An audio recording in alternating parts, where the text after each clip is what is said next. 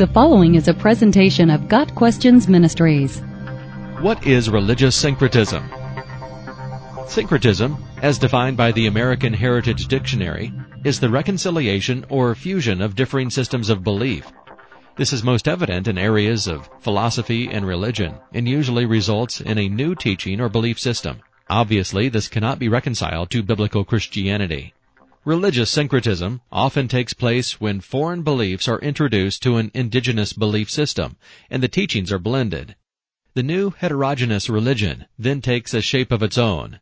This has been most clearly seen in Roman Catholic missionary history. Take, for example, the Roman Catholic Church's proselytizing of animistic South America.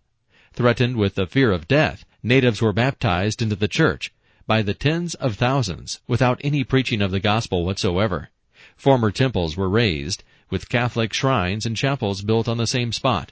Natives were allowed to substitute praying to saints instead of gods of water, earth, and air, and replace their former idols with new images of the Roman Catholic Church. Yet the animistic religion the natives had formerly practiced was never fully replaced. It was adapted into Catholic teachings, and this new belief system was allowed to flourish.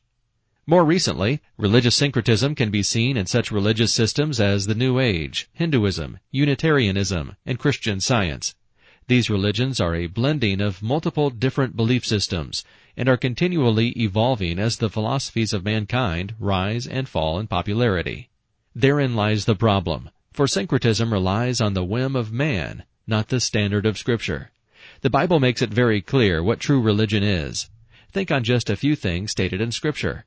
Love the Lord your God with all your heart, and with all your soul, and with all your mind. Deuteronomy 6 verse 5. Jesus replied, I am the way and the truth and the life.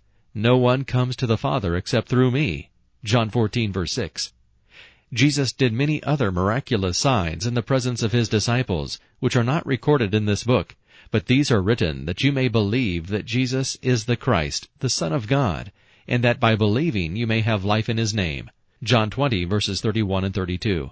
And salvation is found in no one else, for there is no other name under heaven given to men by which we must be saved. Acts 4 verse 12.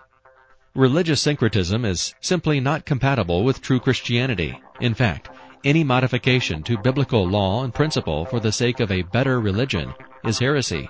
Revelation 22 verses 18 and 19. Got Questions Ministry seeks to glorify the Lord Jesus Christ by providing biblical answers to today's questions. Online at GotQuestions.org.